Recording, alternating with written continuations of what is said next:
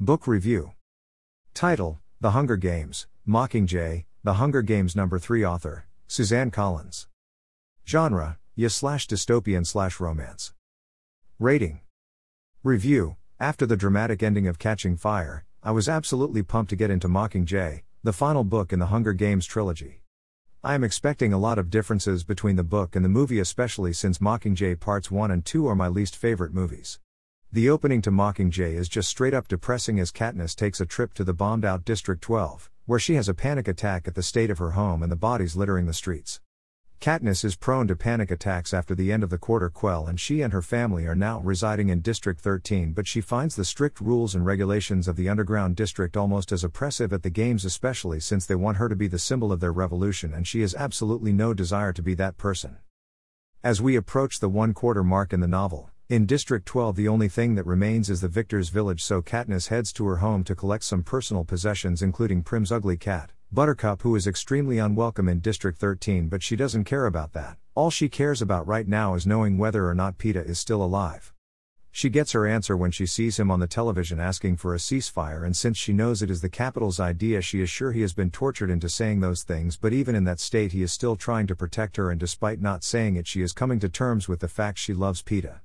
She agrees to become the Mockingjay, but she does have some demands, including Prim gets to keep her cat, Peeta is pardoned, Gale remains at her side and she gets to kill President Snow.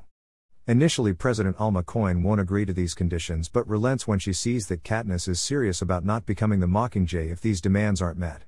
While Coin would have preferred Peeta because he is better with people, she has to make do with Katniss and agrees. As we cross the one quarter mark in the novel, Coin publicly announces that Katniss has agreed to be the Mockingjay and states her conditions for the other tributes captured by the Capitol, including Peeta and Annie, will be pardoned for any actions they take against the rebel cause, but she also asserts that she is in the control and Katniss doesn't understand why. Katniss also begins to notice how things in District 13 aren't as perfect as some believe when she finds her prep team were kidnapped from the Capitol and have been held in horrendous conditions, but there isn't much she can do. She begins to take on the role of being the public face of the revolution, which means Haymitch coming back into the picture, now sober, but they still haven't seen each other since she was rescued from the quarter quell. Any friendship that had built between the pair has vanished, but they aren't trying to kill one another. He quickly explains to the others that posing Katniss on stage isn't going to work. For her to be of use to them, she needs to be on the front lines, so she is sent to District 8, which has been the target of Capitol bombs recently. Katniss visits a makeshift hospital and sees for herself how much just her presence can boost the morale of the rebels, but this is quickly wiped out when Capitol bombers return and destroy the hospital. In her rage, Katniss provides one of the most moving speeches. It is one of my favorite scenes from the movies, despite Mockingjay being my least favorite. As we approach the halfway mark in the novel, Katniss is settling into her role nicely, but the war raging outside is beating down upon her, and the person constantly in her thoughts is Peeta. But she knows a ceasefire is impossible because it is not only a death sentence for them all, it also means giving control back to the Capitol, and for Katniss, that is a fate worse than death. However, when Beetee breaks through the Capitol's electronic defense and airs their propos in the Capitol, she sees the change in Peeta.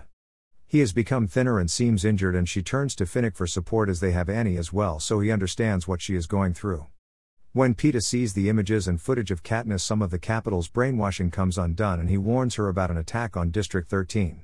His 10 minute warning gives them enough time to sound the alarm and get everyone into the bunkers. While she is down there, she realizes two things. The first is without Peeta's warning, Gale and Prim would have died as they had only been in the bunker minutes before the first bomb hit, and second is that Snow will never kill Peeta while he can use him to hurt Katniss, and she begins to break down, but Haymitch is there to comfort here. Katniss is so hysterical she needs to be sedated, but when she awakes, her former mentor tells her they are organizing a rescue mission for Peeta and Annie. Katniss realizes that Gale would be the first to volunteer for the mission, knowing how important Peeta is to her and that she could very well lose them both. As we cross the halfway mark in the novel, the mission is successful and Johanna, Annie, and Peeta are rescued, but Peeta's mind has been hijacked, turning him against Katniss. He even tries to kill her, but the quick thinking of Boggs saves her life. After a few days, she can't stand to be in District 13 any longer with Peeta in the state he is, so she requests to be transferred to District 2, which is the last district putting up resistance against the rebels. And while she is there, she mourns the loss of Peeta and even tries to start something with Gale, but his willingness to kill people who have barricaded themselves in the mine brings back memories of her father's death, driving a further wedge between them. Katniss manages to inspire unity in the district but takes a bullet to do, but Cinna's suit protects her, leaving her only with some bruised ribs. She gets some updates on Peeta's condition from Haymitch, but nothing seems to be improving. But she tries to put that out of her mind when she attends Finnick and Annie's wedding, a small happiness in the darkness of her world. However, she knows the wedding cake has been frosted by Peeta, and Haymitch takes this moment to tell her that Peeta wants to see her. This visit is very different from their first since his rescue, but in a lot of ways quite similar. Peeta isn't completely trusting of Katniss yet, but he doesn't fly into a rage at the mere sight of her, which is encouraging. What really hurts Katniss is the Peeta that saw her as wonderful as dead, and this new Peeta sees her exactly as she is, and she hates it partly because she hates herself, but there is nothing that can be done to undo the experiences they have both lived through. As we approach the three quarters mark in the novel, Katniss is assigned to the Star Squad, which are heading to the capital but not to the front lines, as everyone in the team is seen as valuable to the cause but not in combat, and Peeta is sent as well. This doesn't sit well with Katniss, but Haymitch makes her realize that she is turning her back on Peeta and immediately tries to rectify this by playing real or not real with him to help him sort out his memories, but it hard for everyone having him there. However, the Capitol is laid out like an arena with pods hidden everywhere ready to unleash lethal traps and Boggs falls victim to one and hands over control to Katniss despite the fact that Jackson is second in command and he warns her not to trust the others. In the wake of Boggs' death, the Capitol announces them all dead and President Coin makes an appearance as everyone in District 13 also believes that they are dead so they have the advantage now. Moving underground they make some headway on Katniss' phantom mission to assassinate Snow but Mutts have been unleashed and quickly their numbers begin to drop including Finnick. We are only now getting into the events played out in Mockingjay Part 2, which focuses more on the action rather than the characters. The movie almost entirely omits the friendship that blossoms between Katniss and Johanna and how they help each other out and how she becomes attached to the Star Squad and feels every one of their deaths despite not knowing them that well. As we cross into the final section of the novel, things are starting to get really dangerous for the five remaining members of the Star Squad, which is now reduced to Cressida, Pollux, Gale, Katniss, and Peeta. They manage to take refuge in a safe house, which is a shop belonging to a former stylist Tigris, and she proves most useful in allowing the group to process the deaths of the others and work out what they are going to do next. Since they are only a few blocks from the president's mansion, they decide to continue with the mission to assassinate Snow. They try blending into the crowds of refugees, but the streets are still laced with active pods. Katniss and Gale have a close call, and he is captured by peacekeepers, and Katniss can't bring herself to kill him like she promised. She makes it to the gates of Snow's mansion and is confronted with a pen of children as the rebels advance on the gates. A hovercraft releases parachutes, which are bombs on the children, killed many and injuring more. And when the rebel medics move in, another wave detonates, killing Prim and severely burning Katniss. The war is now over, but Katniss spirals into a deep depression, but she is hanging on to kill Snow. But when she meets him in the mansion, he explains that it wasn't him that killed the children but Coin. Katniss doesn't believe him. When it is finally time for his execution, she realizes he was telling the truth and kills Coin instead, resulting in her arrest, especially after she already agreed to a symbolic Hunger Games with the Capitol's children as revenge for her sister.